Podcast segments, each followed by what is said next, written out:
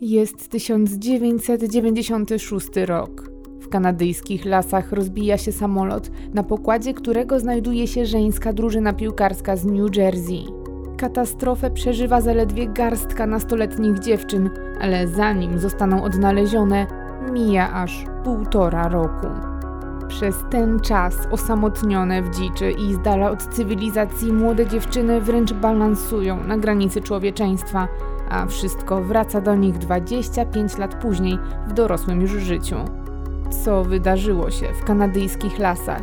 Jakie szokujące tajemnice skrywają kobiety, które przeżyły tę katastrofę? O tym przekonacie się oglądając serial Yellow Jackets. Pierwsze odcinki dostępne są już teraz w serwisie Kanal Plus Online. Gorąco Was zachęcam do sprawdzenia tego serialu. Sama widziałam już dwa odcinki i jest to zdecydowanie mroczny dramat psychologiczny pełen grozy i zaskakujących rozwiązań. Jest doskonale nakręcony i ogląda się go z ogromną przyjemnością. Zresztą nie mogło być inaczej, bo mamy tu obsadę aktorską z górnej półki. Na ekranie widzimy m.in. Melanie Linsky, Juliette Lewis czy Christine Ricci. Premierowe odcinki serialu pojawiają się w środę o 21 w Kanal Plus Premium i dzień później w serwisie Kanal Plus Online. Oprócz Yellow Jackets, w Kanal Plus Online znajdziecie też mnóstwo innych seriali, filmów czy dokumentów. Jest tu sporo ciekawych materiałów, także z gatunku True Crime. Wszystko dostępne jest w miesięcznym modelu subskrypcyjnym, z którego, co bardzo ważne, można zrezygnować w każdym momencie.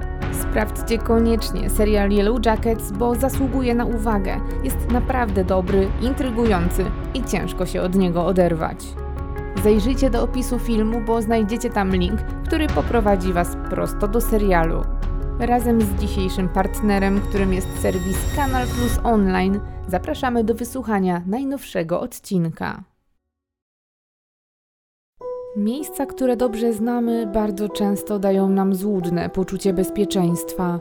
Wydaje nam się, że skoro tą leśną drogą przechodziliśmy 100 razy, to nic nam się nie stanie, jeśli przejdziemy nią jeszcze 101 raz. Przecież złe rzeczy przytrafiają się w miejscach nieznanych, dalekich, ani kilometr od naszego domu.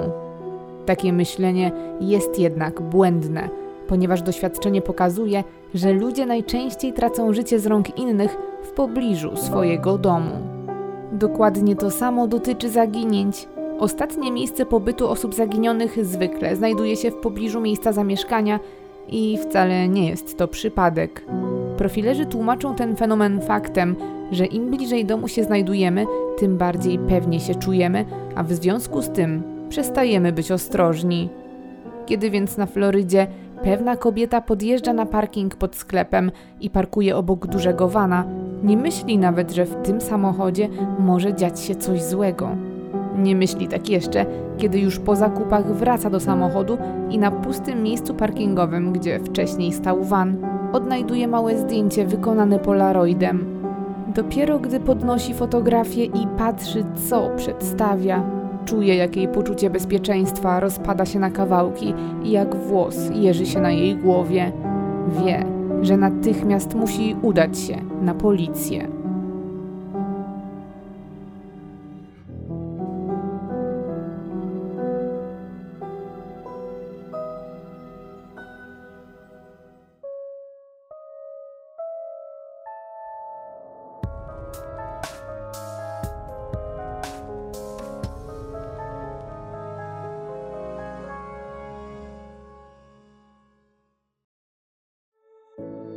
Kaliko urodziła się 28 lutego 1969 roku w Nowym Meksyku jako drugie dziecko Patty i Davida Kaliko.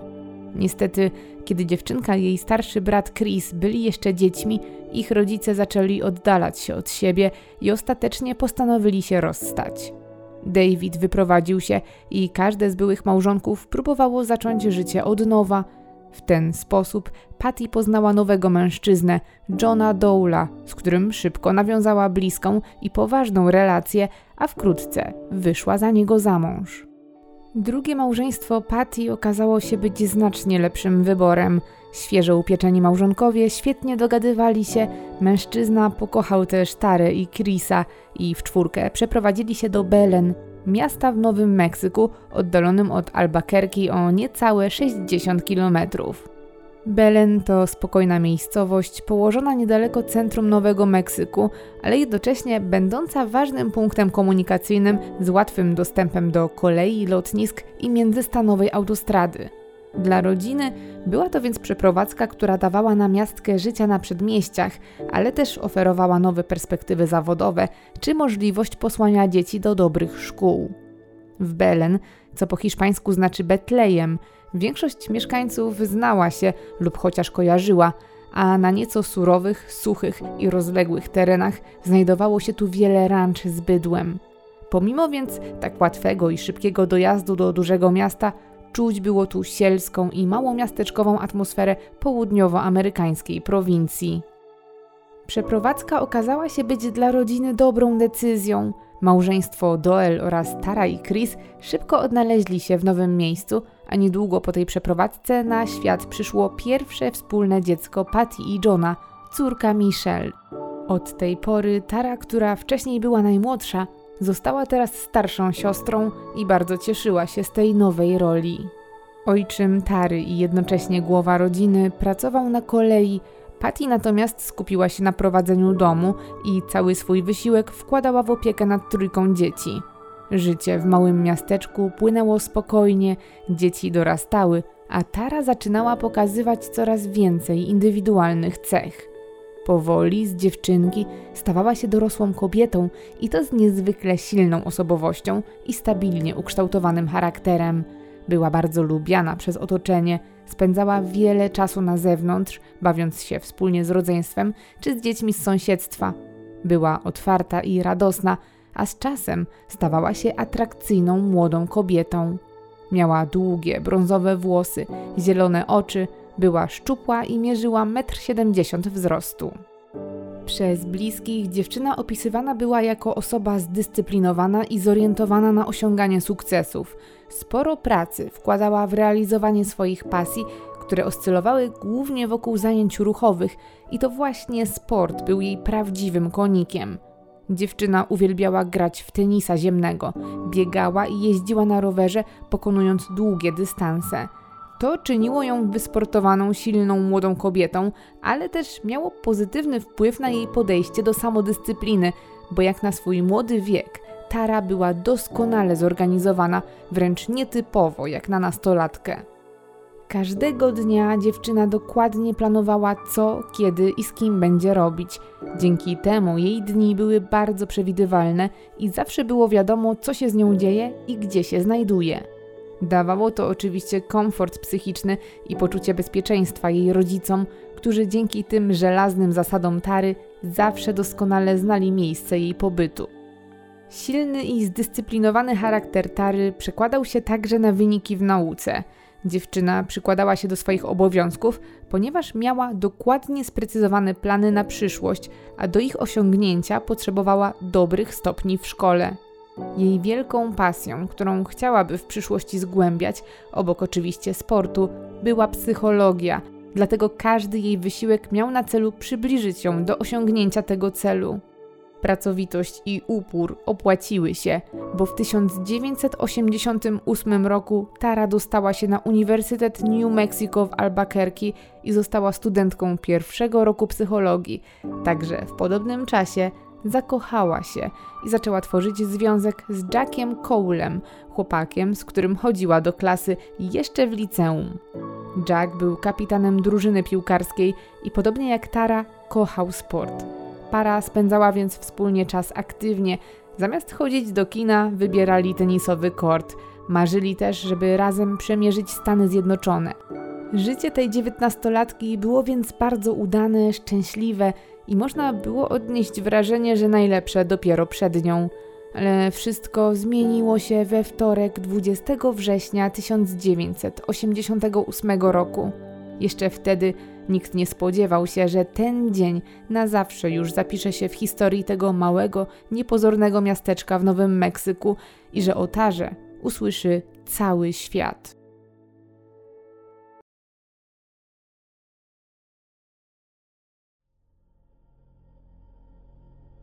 20 września zapowiadał się zupełnie zwyczajnie. Dziewiętnastoletnia Tara od zaledwie kilku tygodni była studentką na swoim wymarzonym kierunku. Akurat tego dnia jej zajęcia na uczelni rozpoczynały się o godzinie 16, dlatego dziewczyna miała sporo czasu i postanowiła wykorzystać część dnia na swój ukochany sport. Z samego rana wybrała się na wycieczkę rowerową. Zresztą już od dłuższego czasu była to jej codzienna rutyna. Zawsze po przebudzeniu wsiadała na rower i pokonywała tę samą trasę wzdłuż drogi stanowej numer 47. Nie były to jednak zwykłe poranne wycieczki rowerowe, a prędzej konkretne treningi, bo ta ambitna i wysportowana dziewczyna każdego ranka pokonywała trasę aż 36 mil, czyli około 57 kilometrów. Nastolatka zwykle opuszczała swój dom około godziny 8-8.30, ale tamtego wtorkowego dnia pojawiły się niespodziewane komplikacje. Tara miała problem z rowerem, przez który jej wyjazd nieco się opóźnił. Okazało się, że w jednej z opon nie było powietrza i dziewczyna nie mogła pojechać własnym pojazdem. Poprosiła więc mamę o możliwość skorzystania z jej roweru, a kobieta, nie widząc żadnych przeszkód, oczywiście się zgodziła. To zamieszanie i próba napompowania koła sprawiły jednak, że tamtego dnia Tara Kaliko wsiadła na różowy rower swojej mamy i wyruszyła w drogę o około godzinę później niż zwykle, czyli dopiero o 9.30. Dziewiętnastolatka wyruszyła w doskonale znaną sobie trasę przy drodze numer 47 w Nowym Meksyku – przy sobie miała Walkmana firmy Sony, a na uszach słuchawki, z których płynęły dźwięki muzyki, a konkretnie jej ulubionego zespołu Boston. Ich najnowsza kaseta trafiła do kolekcji Tary całkiem niedawno, dlatego dziewczyna słuchała jej wręcz na okrągło, ciesząc się z nowego nabytku. Tara od zawsze ściśle pilnowała swojego planu dnia, a o godzinie 12.30 umówiona była ze swoim chłopakiem Jackiem na partyjkę tenisa. Dziewczyna chciała więc koniecznie wrócić do domu przed godziną 12, żeby zdążyć się odświeżyć i nie spóźnić na umówione spotkanie. Jako, że jej poranny wyjazd opóźnił się nieco, miała obawy, czy zdąży pokonać swoją codzienną trasę i być w domu na czas. Miała jednak na taką ewentualność plan awaryjny. Poprosiła swoją mamę, by ta wyjechała jej naprzeciw i przywiozła ją do domu, gdyby nie pojawiła się w drzwiach do godziny 12. Patty przystała na prośbę córki, chociaż tak naprawdę już nastawiła się na to, że pojedzie po nią. Trasa, jaką zaplanowała sobie nastolatka, była po prostu zbyt długa, żeby dziewczyna pokonała ją i wróciła w ciągu zaledwie dwóch i pół godziny. Nikogo więc nie zdziwiło, kiedy rzeczywiście o 12 Tara nie zjawiła się w domu. Zupełnie spokojna Patty wsiadła do auta i punktualnie w samo południe ruszyła trasą, którą miała poruszać się jej córka. Była przekonana, że już za moment zobaczy ją przed sobą. Kobieta jechała więc spokojnym, płynnym tempem w ostrym słońcu Nowego Meksyku. Im odjeżdżała dalej od domu, tym bardziej przekonana była, że córka powinna być już widoczna na horyzoncie. Jednak pomimo przejechania blisko 30 kilometrów, aż do przejścia kolejowego, przy którym Tara zawsze zawracała, Patty nie spotkała swojej córki. Zawróciła więc, mając nadzieję, że być może z jakiegoś niewytłumaczalnego powodu nie zauważyła jadącej nastolatki. Może dziewczyna akurat wtedy zeszła na pobocze, albo właśnie dzisiaj, ten jeden jedyny raz, zmodyfikowała swoją trasę. Rozczarowanie nadeszło jednak bardzo szybko, bo wracając w stronę domu, Patty również nie spotkała Tary. Kobieta pomyślała, że może minęła się z córką i postanowiła, że wróci do domu. Zaparkowała samochód na podjeździe i weszła do środka. Zawołała córkę, ale nie otrzymała odpowiedzi. Tary nie było w domu i nic nie wskazywało na to, że w ogóle do niego wróciła. Ten fakt poważnie zaniepokoił kobietę, ale cały czas miała na uwadze, że dziewiętnastolatka umówiła się ze swoim chłopakiem Jackiem i bardzo zależało jej na tym spotkaniu. Miała więc nadzieję, że skoro nastolatki nie ma w domu, to może tak bardzo przeliczyła się z czasem, że postanowiła pojechać do chłopaka bezpośrednio z rowerowego treningu. Ale i te nadzieje zostały rozwiane, kiedy około godziny 13 do domu Doulów zadzwonił Jack. Zapytał, dlaczego Tara nie pojawiła się u niego, mimo że byli umówieni. Zadzwonił od razu, bo był tym faktem niebywale zdziwiony. On również doskonale znał swoją dziewczynę i wiedział, że każdy jej dzień jest zaplanowany niemal co do minuty i że Tara zawsze dba o to, by realizować swoje postanowienia. Kiedy do mamy nastolatki dotarło, że dzieje się tu coś bardzo niepokojącego, postanowiła sprawdzić trasę ponownie, tym razem jadąc jeszcze wolniej. Rozglądała się wokół, obserwowała pobocze w poszukiwaniu jakichkolwiek śladów obecności swojej córki. Niestety, niczego takiego nie dostrzegła. Kobieta nie przestała jednak szukać. Przypomniało jej się, że w odległości kilku kilometrów od trasy, którą poruszała się Tara, znajduje się pole kempingowe imienia Johna Kennedy'ego. Patty postanowiła pojechać tamtą drogą w poszukiwaniu córki. Gdy zbliżyła się do kempingu, zauważyła, że na jego terenie zaparkowany jest samochód, a przy pojeździe dostrzegła trzech mężczyzn, którzy prowadzili w tym miejscu prace budowlane. Pomyślała, że z pewnością musieli widzieć Tarę, jeśli tamtędy przejeżdżała. Mocno zaniepokojona matka podeszła więc do budowlańców i zapytała, czy widzieli poruszającą się na różowym rowerze nastolatkę. Mężczyźni nie wykazali się jednak zbytnią empatią w stosunku do przerażonej kobiety i byli opryskliwi i mało chętni do rozmowy. Zapewnili jednak, że żadnej młodej dziewczyny nie widzieli. Twierdzili też, że około godziny 11 i 11.30 mieli przerwę i nie było ich wówczas na placu budowy. Zrezygnowana kobieta wróciła więc do domu i postanowiła szukać Tary u jej najbliższych przyjaciół. Nikt z nich nie miał jednak pojęcia, gdzie dziewiętnastolatka może przebywać. Patty, czując, że traci grunt pod nogami, nie mogła też pozbyć się wrażenia, że mężczyźni, z którymi rozmawiała, nie byli w stosunku do niej szczerzy. Ich reakcja była nietypowa, a brak uprzejmości zupełnie niezrozumiały. Kobieta postanowiła podjąć kolejną próbę uzyskania od nich jakichkolwiek informacji. Tym razem jednak zabrała ze sobą męża oraz chłopaka córki. O godzinie 15.15 .15 doszło do kolejnej konfrontacji z budowlańcami. Tym razem mężczyźni nie tylko nie mieli ochoty na rozmowę, ale co gorsza, byli agresywni. Patty miała wrażenie, że robią wszystko, żeby nie zbliżyła się do ich pojazdu. Ich dziwne zachowanie sprawiło, że szybko pomyślała, że mogą mieć coś wspólnego z zaginięciem jej córki. Niestety, ani jej, ani bliskim nie udało się nic wskurać, a matczyne przeczucie to zbyt mało, by cokolwiek komuś zarzucić. Zaniepokojona rodzina postanowiła nie czekać dłużej i zgłosić zaginięcie Tary na policji. Udali się więc osobiście na najbliższy posterunek i powiadomili funkcjonariuszy o tym, że nastolatka nie wróciła do domu. Wyrazili też obawę, że córka może być w niebezpieczeństwie. Nakreślili policjantom, że nigdy nie zdarzyło jej się spóźnić, zawsze dotrzymywała słowa i zjawiała się na zaplanowanych spotkaniach. Przyjmujący zgłoszenie policjanci uznali jednak, że sprawa nie wygląda na poważną. Minęło zaledwie kilka godzin i ich zdaniem młoda kobieta mogła chcieć odpocząć od rodziny, oderwać się od codzienności. W końcu mowa o dziewiętnastolatce. Policjanci próbowali tym samym uspokoić zrozpaczoną rodzinę i zapewnić ją, że nie dzieje się nic złego i że dziewczyna z pewnością wkrótce pojawi się w domu.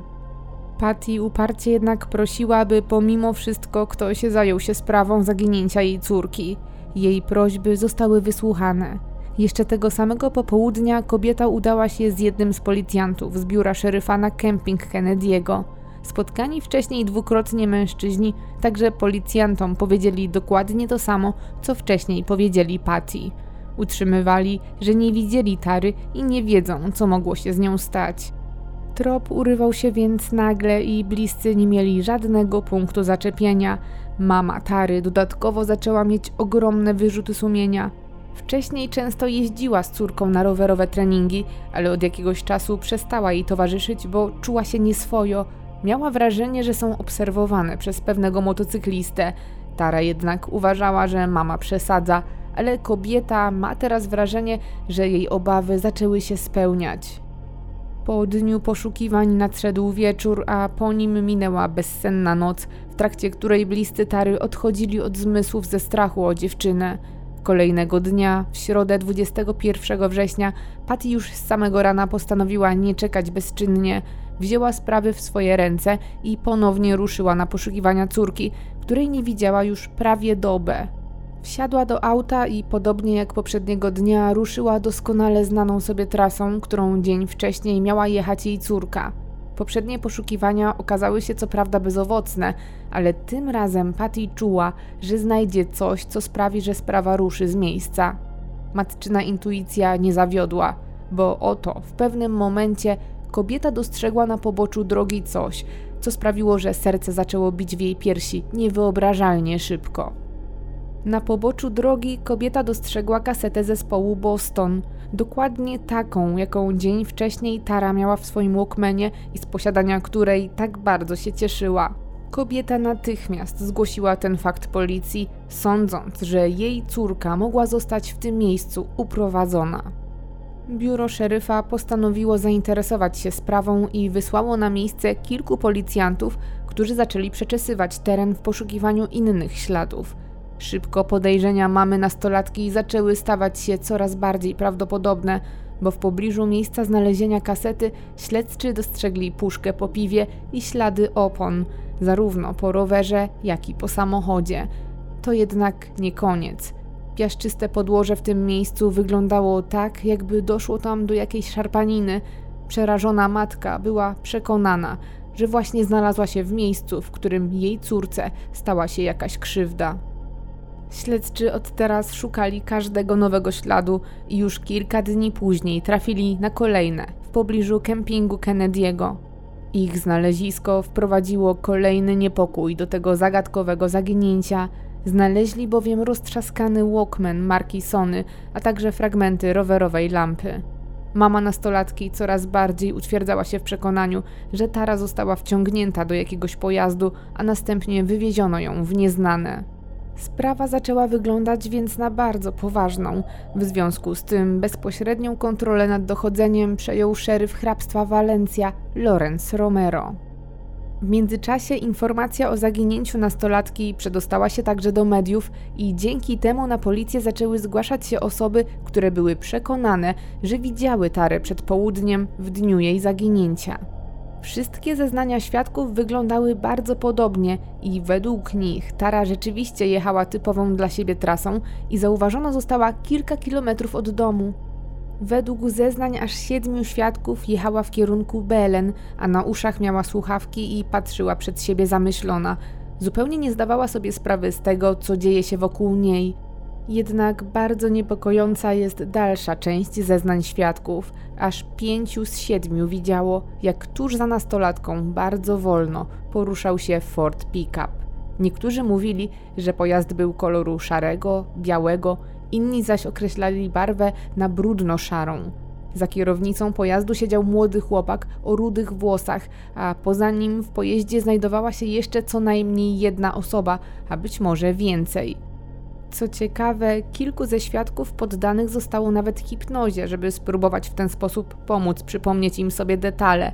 Wiele jednak to nie wniosło, a ostatni świadek widział Tarę o godzinie 11.45 w odległości około 3 km od domu, co w odniesieniu do dystansu, jaki pokonywała, oznacza, że była już niemal u progu swoich drzwi, a jednak ostatecznie tam nie dotarła.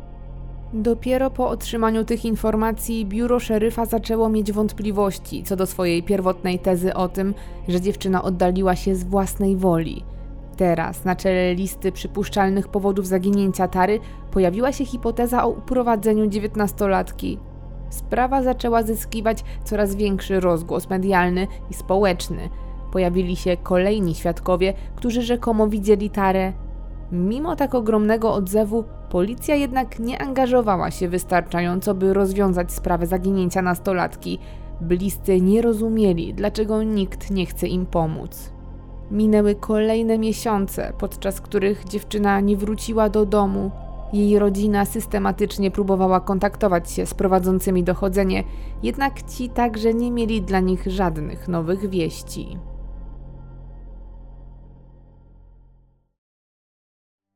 Nadchodzi 15 czerwca 1989 roku. To już niemal 9 miesięcy od dnia, kiedy Tara Kaliko była widziana po raz ostatni.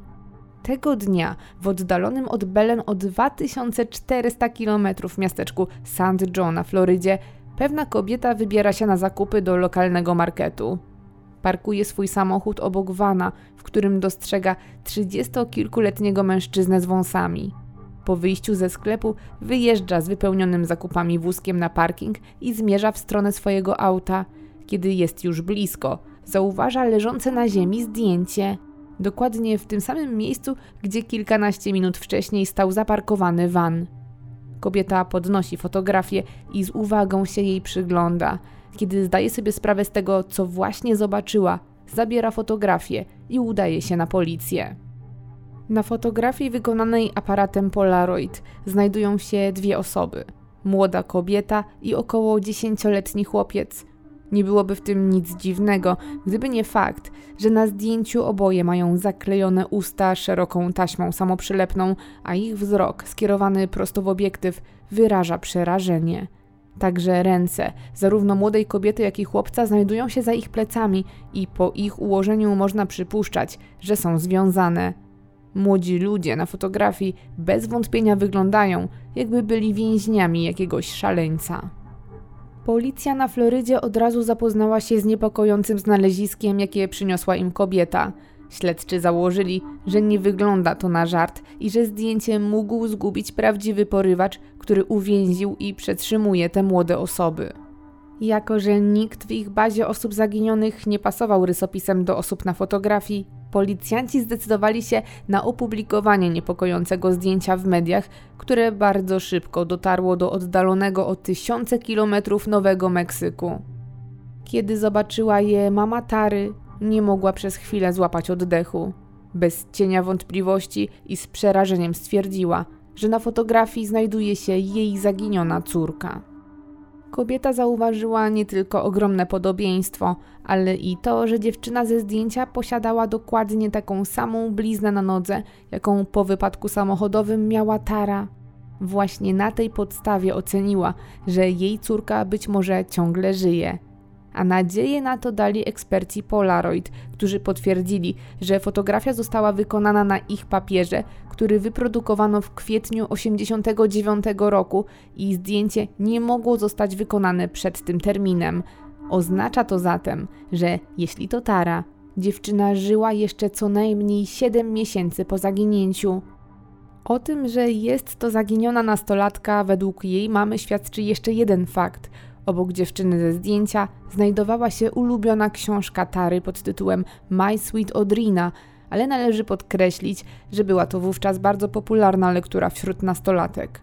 Niedługo po publikacji zdjęcia na policję zgłosiła się jeszcze jedna rodzina, państwo Henleyowie, którzy w drugiej z uwiecznionych na fotografii twarzy rozpoznali swojego zaginionego synka, Michaela.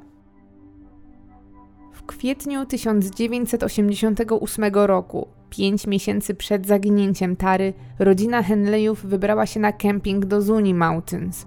Po zaledwie 20 minutach od przybycia na miejsce, podekscytowany wyjazdem, Michael oddalił się od obozowiska i do niego nie powrócił.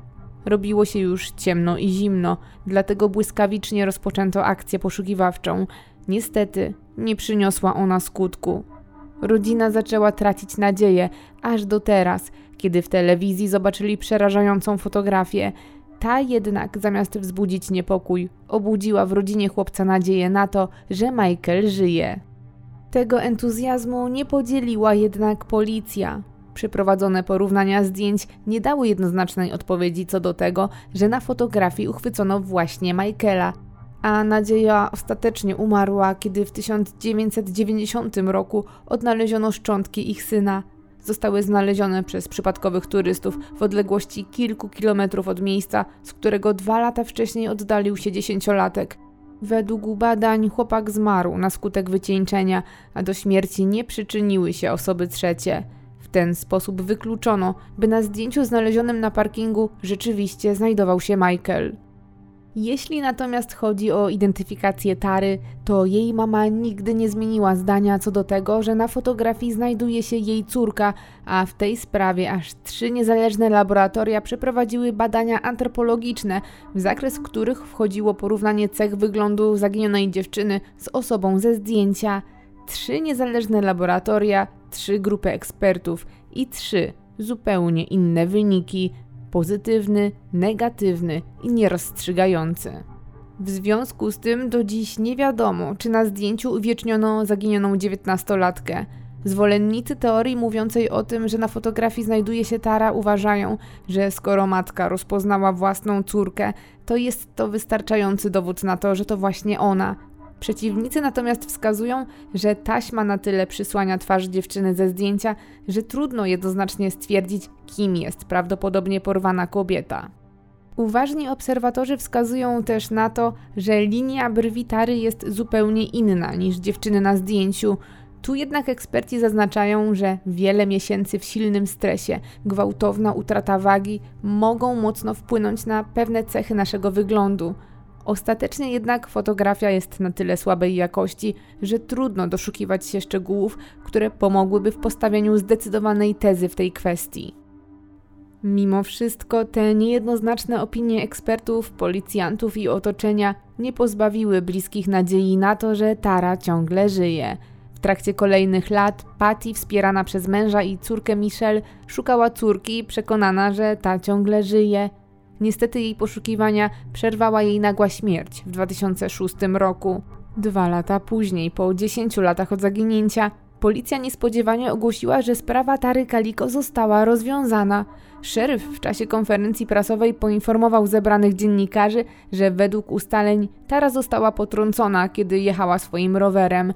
Wypadek miało spowodować dwóch nastolatków, którzy następnie uprowadzili i zamordowali dziewczynę. Problem polegał na tym, że nie znaleziono ciała Tary i nie ujawniono personaliów potencjalnych sprawców wypadku. Nikt też nie został ukarany. Mimo tak postawionej sprawy, dochodzenie nie zostało zakończone, ponieważ nie było żadnych dowodów, że słowa szeryfa w istocie są rozwiązaniem zagadki tego tajemniczego zaginięcia. O sprawie zaczęło robić się cicho aż do czerwca 2009 roku. To właśnie wtedy, ponad 20 lat od zaginięcia Tary, szef policji w Port St. John na Florydzie, David Barnes, zasiadł przy swoim biurku i zaczął pracę od przejrzenia korespondencji. Jego uwagę natychmiast zwróciła przesyłka nadana 10 czerwca 2009 roku w Albuquerque w Nowym Meksyku. Mężczyzna otworzył ją ostrożnie, a w środku znalazł coś, co wzbudziło w nim niemałe przerażenie. Ze środka koperty wysunęło się zdjęcie, na którym uwieczniony został mały chłopiec. Do złudzenia przypominał tego ze zdjęcia znalezionego wiele lat temu na parkingu i w tym wypadku miał także zasłonięte usta, ale tym razem ktoś ręcznie dorysował czarną grubą kreskę imitującą taśmę. Dokładnie miesiąc później David Barnes otrzymał kolejny list, a wewnątrz kolejne zdjęcie. Tym razem była to ta sama twarz chłopca, ale już bez dorysowanej imitacji taśmy. 12 sierpnia nadszedł list numer 3. Zaadresowany został jednak na lokalną gazetę. Redakcja, podobnie jak wcześniej policja, również otrzymała fotografię chłopca. Kim było to dziecko? Czy to ten sam chłopiec, jaki znajdował się na fotografii z Polaroida z 1989 roku? Nie jest to wykluczone, a wręcz wiele wskazuje, że te sprawy są ze sobą powiązane. Wszystkie zdjęcia zostały zrobione w bardzo podobnym czasie. Z uwagi na to, że chłopiec na dosłanych 20 lat później zdjęciach wygląda jak dziecko z pierwszej fotografii, która obiegła świat, ponownie o sprawie Tary zrobiło się głośno. Tym bardziej, że wszystkie trzy tajemnicze listy zostały wysłane z Albuquerque, czyli miasta, w którym studiowała Tara i które znajdowało się zaledwie kilkadziesiąt kilometrów od jej domu. Gdy sprawa ponownie rozbudziła wyobraźnię nie tylko śledczych, ale i mediów, na jaw zaczęły wychodzić kolejne informacje. Okazało się, że w ręce policji w rok od znalezienia fotografii na Florydzie trafiły jeszcze dwie inne niepokojące fotografie, które wcześniej nie były opublikowane. Także na nich uwieczniona jest dziewczyna przypominająca Tarę. Oba te zdjęcia, podobnie jak pierwsze, zostały wykonane za pomocą aparatu Polaroid.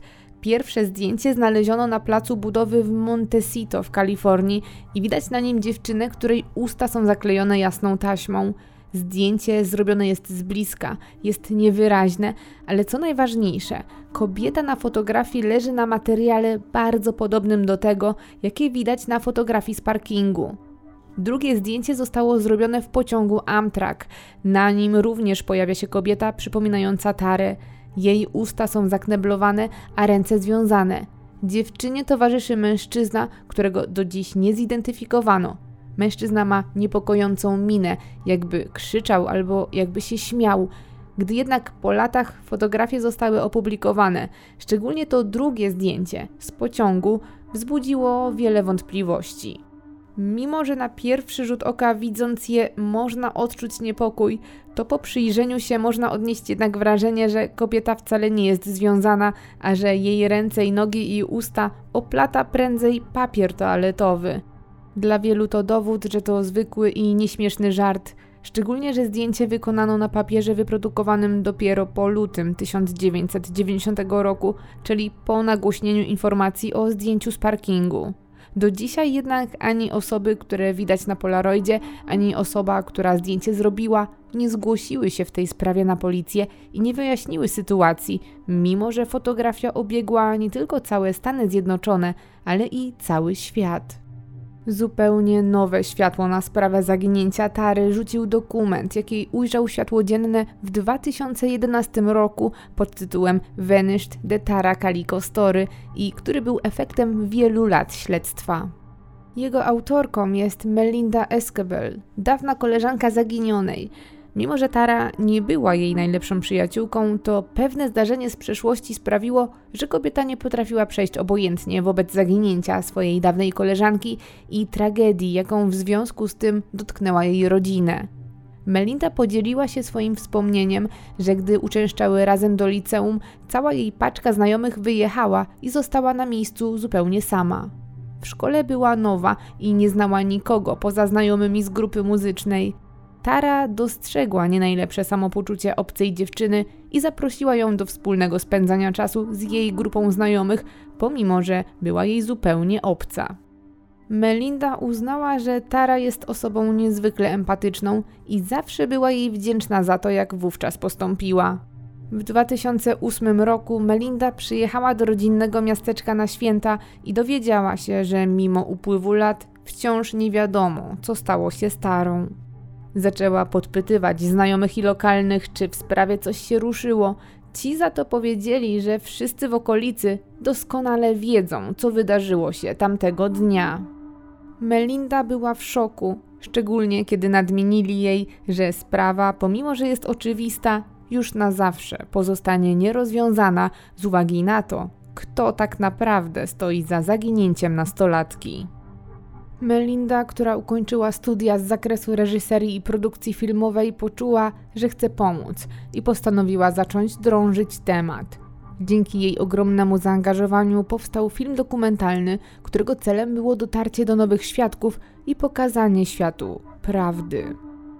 Pierwszym krokiem podjętym przez Melindę było zwrócenie się do rodziny Tary z prośbą o podjęcie wspólnych działań w zakresie zebrania wszystkich dostępnych informacji na temat zaginionej dziewczyny. W 2006 roku zmarła mama, Patty Doyle, nie dowiedziawszy się prawdy o losie córki, jednak pałeczkę w poszukiwaniach zaginionej przejęła po swojej mamie siostra Tary, Michelle. W 2009 roku, chwilę po ogłoszeniu przez lokalną policję, że Tara uległa wypadkowi, Melinda i Michelle połączyły swoje siły i postanowiły same rozwiązać zagadkę zwróciły się do organów ścigania z prośbą o możliwość zapoznania się z aktami związanymi z zaginięciem Tary. Otrzymały zgodę i jednocześnie stosy dokumentów, które zaczęły czytać kartka po kartce. Zagłębiały się w zeznania, analizowały każde słowo spoczywające na pożółkłych już kartkach. Bardzo szybko zorientowały się też, że dochodzenie było prowadzone niezwykle niedbale i z pominięciem wszelkich standardów pracy policji. Kobiety napotkały też na interesujące zeznania i ważne wątki, które nie zostały przez śledczych pociągnięte dalej i przede wszystkim zweryfikowane. Wiedziały już, że teraz same muszą dotrzeć do świadków, których zeznania są niezwykle istotne w tej sprawie, a to dlatego, że wszyscy zeznający, pomimo że nie znali się i nie mieli ze sobą nic wspólnego, widzieli to samo. Widzieli Tarę jadącą w kierunku Belen na różowym rowerze między godziną 11 a 11.45. Według wszystkich świadków, którzy ją tego dnia widzieli, dziewczyna poruszała się poboczem drogi krajowej numer 47, a tuż za nią jechał jasny Ford, którego kierowca wręcz nieprzyzwoicie gapił się na nastolatkę. Kobiety nie rozumieją, dlaczego nikt nie drążył tego tematu, a ich zdziwienie rośnie w miarę czytania akt, bo okazuje się, że na starych, pożółkłych papierach znajdują się nie tylko informacje o tym, że świadkowie widzieli Tarę, szczególnie jeden z nich doskonale zapamiętał nastolatkę, ale i kierowcę wolno jadącego Forda. Z dokumentów wynika, że Tarę widziały cztery osoby w pobliżu drogi 47. Jedną z nich, która zeznawała w sprawie, był Ishmael de la Rosa. Mężczyzna przez długi czas od zdarzenia nie miał pojęcia, że prawdopodobnie był jedną z ostatnich osób, które widziały zaginioną dziewczynę. Dopiero 23 sierpnia 91 roku, czyli blisko 3 lata po zaginięciu nastolatki, Ishmael de la Rosa złożył swoje zeznania dotyczące tego, czego był świadkiem. Tego dnia, 20 września 1988 roku, Ishmael był umówiony na bardzo ważne spotkanie w Belen.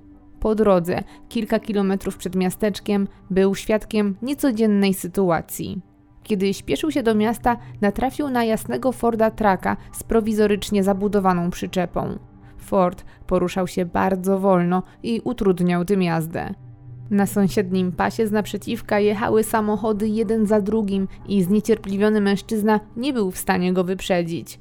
Zaczął się złościć. Nie rozumiał, dlaczego kierowca przed nim jedzie tak wolno na pustej i prostej drodze. Gdy wreszcie z naprzeciwka przez chwilę nie jechało żadne auto, Ishmael wcisnął pedał gazu i wyprzedził wreszcie wlokącego się Forda.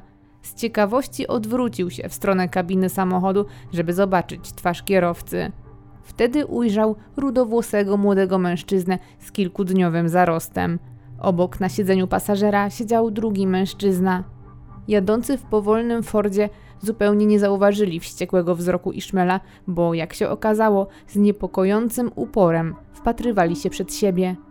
Dopiero wtedy jadący do Belen Ishmael zorientował się, że osoby znajdujące się wewnątrz pojazdu przyglądały się nastolatce na rowerze. Na poboczu jechała długowłosa młoda dziewczyna na różowym rowerze. Na uszach miała słuchawki i była bardzo skupiona na drodze. Wyglądało to tak, jakby nie miała pojęcia, że obok jedzie jakiś samochód. Pierwsza myśl, jaka przyszła Ishmaelowi do głowy, była taka, że być może zatroskany ojciec pilnuje bezpieczeństwa swojej córki. Zaczął nawet zastanawiać się, czy nie powinien się zatrzymać i zapytać dziewczynę, czy wszystko w porządku. Porzucił jednak ten pomysł, bo był już bardzo spóźniony na spotkanie. Zresztą tą samą drogą jechało sporo samochodów. Mężczyzna był więc przekonany, że nikt nie skrzywdzi nastolatki w publicznym miejscu. Z tego względu, mimo obaw, odjechał. Ale myśli o nastolatce na różowym rowerze z jakichś powodów nie dawały mu spokoju. Zastanawiał się później, czy bezpiecznie dotarła do domu. Niedługo później mężczyzna usłyszał w radio informację o zaginionej tarze, ale nie od razu zorientował się, że chodzi o mijaną przez niego dziewczynę.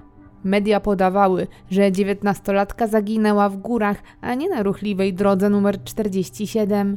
Minęły więc blisko trzy lata, zanim wreszcie dotarły do niego prawdziwe informacje o okolicznościach tego zaginięcia. Mężczyzna, targany wyrzutami sumienia, podjął więc samotną walkę o ustalenie danych mijanego wówczas kierowcy. Udał się do biura szeryfa i niemal od progu rzucił zdanie: Spotkałem mężczyznę, którego widziałem w dniu zaginięcia Tary, ale szybko dotarło do niego, że ani szeryf, ani okoliczni policjanci nie chcą go wysłuchać i ignorują jego doniesienia. Nawet tak szczegółowe informacje jak część numeru rejestracyjnego podejrzanego samochodu nie robiły na nich wrażenia. Jak się okazało, Ishmael pewnego dnia spotkał na mieście dokładnie ten sam pojazd, który śledził nastolatkę. Gdy tylko zorientował się, że to to samo auto, próbował zapamiętać jego numery. Policjanci, mając jednak nawet tak szczegółowe dane, nie podjęli żadnych działań. Ishmael do końca życia miał wyrzuty sumienia z powodu tego, że 20 września nie zareagował, widząc, że jadąca na rowerze dziewczyna może być w niebezpieczeństwie. Mężczyzna zwierzył się ze swoich wyrzutów znajomemu, Jackowi Aguayo, a ten wyznał mu, że zna sprawę tego zaginięcia i podejrzewa nawet, że w uprowadzenie Tary może być zamieszany jego własny wnuk. Starszy mężczyzna był właścicielem okolicznego rancza. Doskonale pamięta, jak w noc po zaginięciu Tary jakiś samochód wjechał na jego posesję, a po kilku minutach odjechał stamtąd. Tajemniczy kierowca wyszedł nawet z pojazdu, żeby zamknąć za sobą bramę. W chwili tego zdarzenia Aguayo był przestraszony tym najściem, dlatego w żaden sposób nie zareagował. Z perspektywy czasu wydaje mu się, że być może tamtego dnia na jego ranczu pojawili się zabójcy, którzy próbowali ukryć tam ciało Tary. Mężczyzna był niemal pewien, że w sprawie zaginięcia Tary udział brał jego wnuk, ale nigdy nie wyjawił Iszmelowi, dlaczego tak sądził. We wrześniu 91 roku zapadła nawet decyzja o przeszukaniu rancza, jednak w aktach brakowało raportu i nie wiadomo, czy przeszukanie faktycznie się odbyło. W tym samym czasie Aguayo trafił do szpitala psychiatrycznego i odstąpiono od przesłuchania go. Melinda i Michelle były zaintrygowane tym, co krok po kroku odkrywały. Bez wytchnienia przeglądały akta sprawy Tary. W pewnym momencie w ich ręce wpadł wydruk wiadomości mailowej. Jakiś człowiek pisał w niej, że widział Tarę w dniu zaginięcia i chciałby podzielić się z policją ważnymi informacjami na ten temat. W mailu podał też swój numer telefonu, ale w aktach nie było żadnej informacji świadczącej o tym, by policjanci potraktowali te słowa poważnie i skontaktowali się z autorem wiadomości. Melinda sama więc wykręciła znaleziony w aktach numer i skontaktowała się z nadawcą maila. Już po pierwszej rozmowie umówili się na spotkanie. Świadkiem tym okazał się być niejaki baron Freeman. W czasie rozmowy zapewniał kobiety, że mimo wielu prób skontaktowania się z policją, nigdy nie był traktowany poważnie. Kobiety od razu zwróciły uwagę na to, że podobne wrażenie odnosił zresztą Ishmael de la Rosa. To tym bardziej utwierdzało je w przeczuciu, że sprawa może mieć drugie dno. Według słów Freemana 20 września jechał swoim samochodem na lotnisko. Nie znał okolicy, którą mijał, dlatego poruszał się wolno, a jedynym wyróżniającym się na horyzoncie punktem był różowy rower, którym poruszała się młoda, długowłosa dziewczyna. Baron zwrócił uwagę, że podążał za nią jasny Ford Pickup z zabudowanym tyłem. Kierowcą był rudowłosy mężczyzna, który przyglądał się dziewczynie, a Freeman odniósł wrażenie, że sposób w jaki to robił był wręcz niestosowny. Zaczął mieć obawy, czy nastolatce coś nie grozi, ale nie miał czasu na interwencję, ponieważ musiał zdążyć na lotnisko. Na wszelki wypadek próbował zapamiętać numery rejestracyjne pojazdu. Zapamiętuje zaledwie ich część, ale gdy później, już po zaginięciu Tary, zgłasza się z tymi informacjami do biura szeryfa, on również zostaje odprawiony z kwitkiem. Kobiety poczuły, że to nie może być przypadek, bo jego relacja brzmi zupełnie jak słowa Ishmela. Rok później Freeman znalazł w lokalnej gazecie artykuł na temat zaginięcia Tary. Od razu zdał sobie sprawę, że chodziło o dziewczynę, którą tamtego dnia widział na drodze 47. Od tego momentu wyrzuty sumienia pożerały go od środka. W 99 roku, po 11 latach od feralnego dnia, spotkał się nawet z Patty Doyle. Chciał przeprosić mamę Tary, że nie zareagował tamtego dnia. Kobieta powiedziała mu jednak, że jej córka była indywidualistką, bardzo pewną siebie, młodą kobietą i z pewnością i tak nie przyjęłaby od niego pomocy. Z tego względu mężczyzna powinien mieć czyste sumienie. Po wielu kolejnych latach do barona dotarły siostra Tary oraz Melinda, potwierdzając jednocześnie to, że sprawa jest do rozwiązania. Jak się okazało, w samą porę, bo niedługo potem Freeman zmarł. Kiedy zaangażowane w rozwiązanie zagadki kobiety wertowały kolejne strony akt, nie mogły uwierzyć, jak do wielu zaniedbań doszło w tej sprawie. Okazało się, że 20 września Tarę widziała także jej koleżanka, z którą znały się z widzenia, dlatego nie było żadnych wątpliwości co do tożsamości nastolatki na rowerze. Także ona widziała jadącego wolno Forda i dziwny wzrok kierowcy. To jednak nie koniec, bo kiedy po pewnym czasie licealistka składała zeznania w tej sprawie, zostały okazane jej fotografie kilku młodych mężczyzn. Miała zastanowić się, czy na którymś z nich widzi kierowcę pick-upa. Dziewczyna bez dłuższego zastanowienia wskazała jedną z fotografii. Przyjrzała się i nie miała wątpliwości, bo doskonale zapamiętała kierowcę. Wskazała więc na rudowłosego mężczyznę, którego zdjęcie znajdowało się pośród pozostałych. Niestety, mimo tego wskazania, nie zrobiono niczego więcej i sprawa utknęła w miejscu. Mijał czas, a policja już nie odezwała się do dziewczyny, a ona zastanawiała się dlaczego. Przecież policja posiadała fotografię tego człowieka, musieli więc znać jego personalia. W 1991 roku zdaje się, że znalazła odpowiedź na swoje pytania. W jej ręce przypadkowo wpadł egzemplarz jednej z lokalnych gazet. Na stronie z nekrologami zauważyła fotografię przedstawiającą kierowcę Forda, a pod nią informację o jego śmierci i krótki artykuł, który mówił o tym, że 19 maja zmarł Lawrence Romero Jr. Zakłada się, że odebrał sobie życie lub uległ wypadkowi w trakcie gry w rosyjską ruletkę.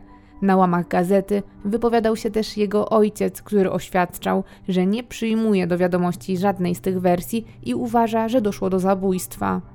W rozmowie z dziennikarzem podkreślał, że ma zamiar wykorzystać swoją pozycję i znajomości do tego, by ustalić prawdę w kwestii śmierci swojego syna. Ma rzeczywiście sprzyjające ku temu możliwości, bo Lorenz Romero senior, ojciec tragicznie zmarłego rudowłosego mężczyzny, to szeryf hrabstwa Walencja. To także właśnie on w 1988 roku przejął dochodzenie w sprawie zaginięcia Tary.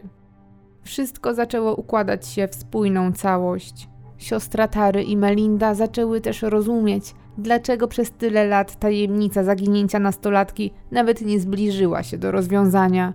Wiele wskazuje na to, że za uprowadzeniem dziewczyny stał syn szeryfa.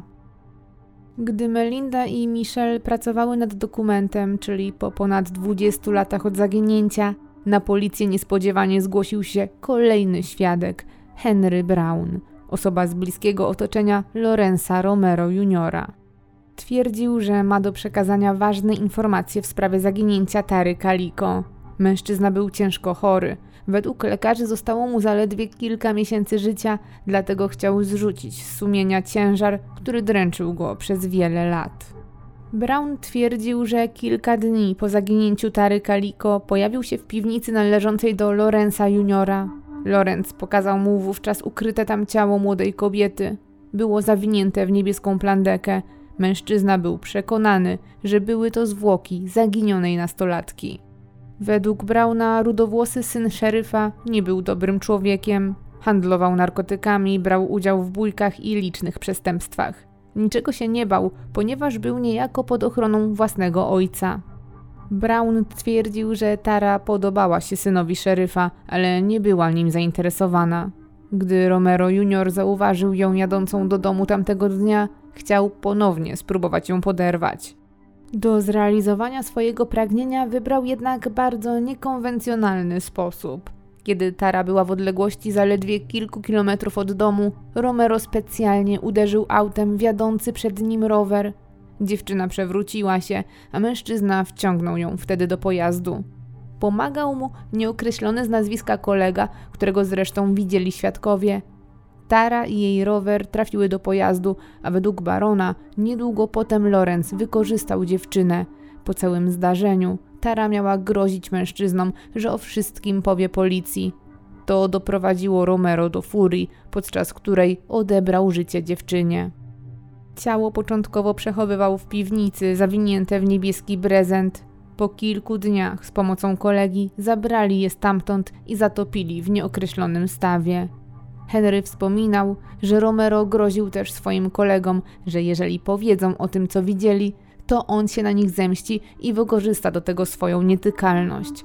Właśnie z tego powodu przez tyle lat milczał także Brown, bo kilka dni po jego wizycie w piwnicy zjawił się w jego domu obcy mężczyzna. Pokazał mu broń i ostrzegł, że lepiej będzie dla niego, jeśli będzie milczał w sprawie Kaliko. Kiedy jednak życie starszego już mężczyzny zostało przesądzone, a śmiertelna choroba odebrała nadzieję, zdecydował się oczyścić swoje sumienie. Gdy w 2011 roku dokument o sensacyjnych odkryciach ujrzał światło dzienne, Z jednej strony zszokował opinię publiczną, z drugiej strony pozwolił odetchnąć mieszkańcom Belen, którzy czuli się przytłoczeni tajemnicą, która od lat wisiała nad ich miasteczkiem. Dwa lata później, w 2013 roku, kolejny świadek, Donald Dutcher, jednocześnie dawny kolega syna szeryfa, także potwierdził słowa Henry'ego Browna. Niestety i on nie znał dokładnego miejsca, w którym spoczywa ciało nastolatki. Niedługo potem, w październiku 2013 roku, policja zaoferowała nagrodę w wysokości 20 tysięcy dolarów za informacje, które pozwoliłyby na ostateczne rozwiązanie sprawy zaginięcia Tary Kaliko. Liczono, że ktoś zachęcony pieniędzmi wskaże miejsce, gdzie ukryto zwłoki. Niestety do dzisiaj nie pojawił się nikt więcej, kto miałby na tyle istotne informacje, które sprawiłyby, że Tara wróci do domu. Obecnie zarówno Henry Brown, jak i Donald Dutcher już nie żyją, jak i zapewne większość z osób, które mogły znać prawdę. Według policji Dutcher mógł nie tylko być świadkiem, ale być może był tym, który brał udział w porwaniu i zabójstwie Tary. Jeżeli zgodnie z przypuszczeniami, to właśnie Donald i Lawrence byli jedynymi osobami znającymi miejsce pochówku, to w tej chwili odnalezienie szczątków zaginionej dziewczyny może nastąpić wyłącznie w sposób przypadkowy. W Belen krąży plotka, według której przy zwłokach Lorenza Romero Jr. znaleziono kartkę z przyznaniem się do winy i dokładnym opisem przebiegu zbrodni. Jeżeli to prawda, być może wskazał on tam również miejsce ukrycia ciała. Tej notatki nie znaleziono oczywiście w aktach sprawy i można przypuszczać, że o ile w ogóle istniała, to została natychmiast zniszczona. We wrześniu 2021 roku biuro szeryfa hrabstwa Walencja ogłosiło, że w sprawie Tary pojawił się nowy wątek i policja będzie sprawdzała jedną z posesji na terenie hrabstwa. Nie podano jednak żadnych bliższych szczegółów, a od tamtego czasu nie ujawniono również, czy przeszukanie zostało przeprowadzone, a jeśli tak, to z jakim skutkiem. Warto dodać, że większość informacji na temat zaginięcia Tary pojawiło się w przestrzeni publicznej dzięki temu, że jej siostra Michelle oraz koleżanka Melinda dokładnie przestudiowały akta tej sprawy, dotarły do osób, których policja nie przesłuchała lub przesłuchała i nie wgłębiła się w te zeznania. O sprawie powstał także kilkuodcinkowy podcast autorstwa Melindy, a jeden z odcinków był zapisem rozmowy z Ishmaelem Delarosą, jedną z ostatnich osób, które widziały Tarę. Mimo tak licznych zeznań świadków i wskazania przez nich konkretnych osób, które mogłyby wiedzieć, co stało się starą Kaliko, ta sprawa w dalszym ciągu pozostaje nierozwiązana. Z pewnością dużym utrudnieniem było to, że od samego początku prowadzącym dochodzenie był ojciec głównego podejrzanego.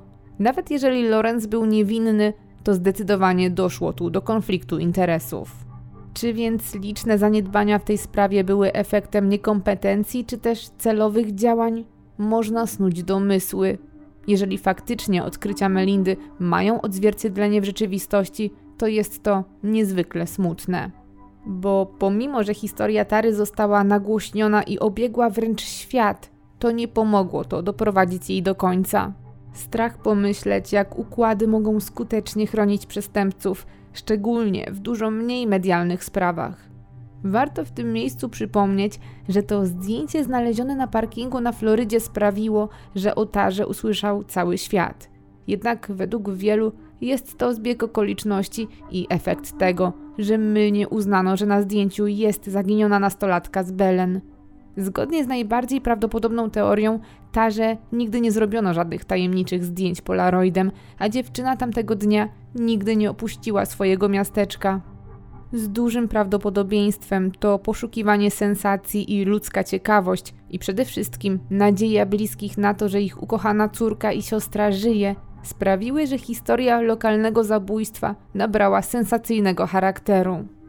Nie ma jednak wątpliwości, że to działanie przyniosło skutek i to dwojaki. W pierwszej kolejności odwróciło uwagę od prawdy, ale też sprawiło, że Tara do dzisiaj żyje w pamięci wielu osób. Warto jednak zaznaczyć, że nawet jeśli na zdjęciach, a szczególnie na zdjęciu znalezionym na Florydzie, rzeczywiście nie znajduje się Tara, a jakaś inna dziewczyna, to pytanie, kim jest, kim jest towarzyszący jej chłopiec, i czy są bezpieczni.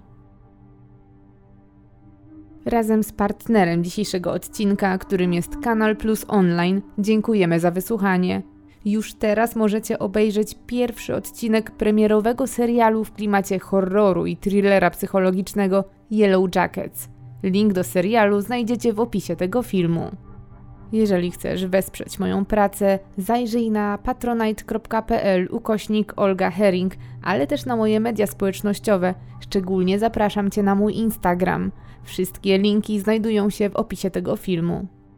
Serdeczne podziękowania kieruję do moich szczególnych patronów, którymi są Dawid, Adrianna, Adrian, Gosia, Sławek, Marta WL, Maciek D, Bartek, Rafał, Paulina, Karolina, Hańcza, Julia, Olga Agata, Joker Hamburg, Maciek M, Olga S, Alina i Łukasz.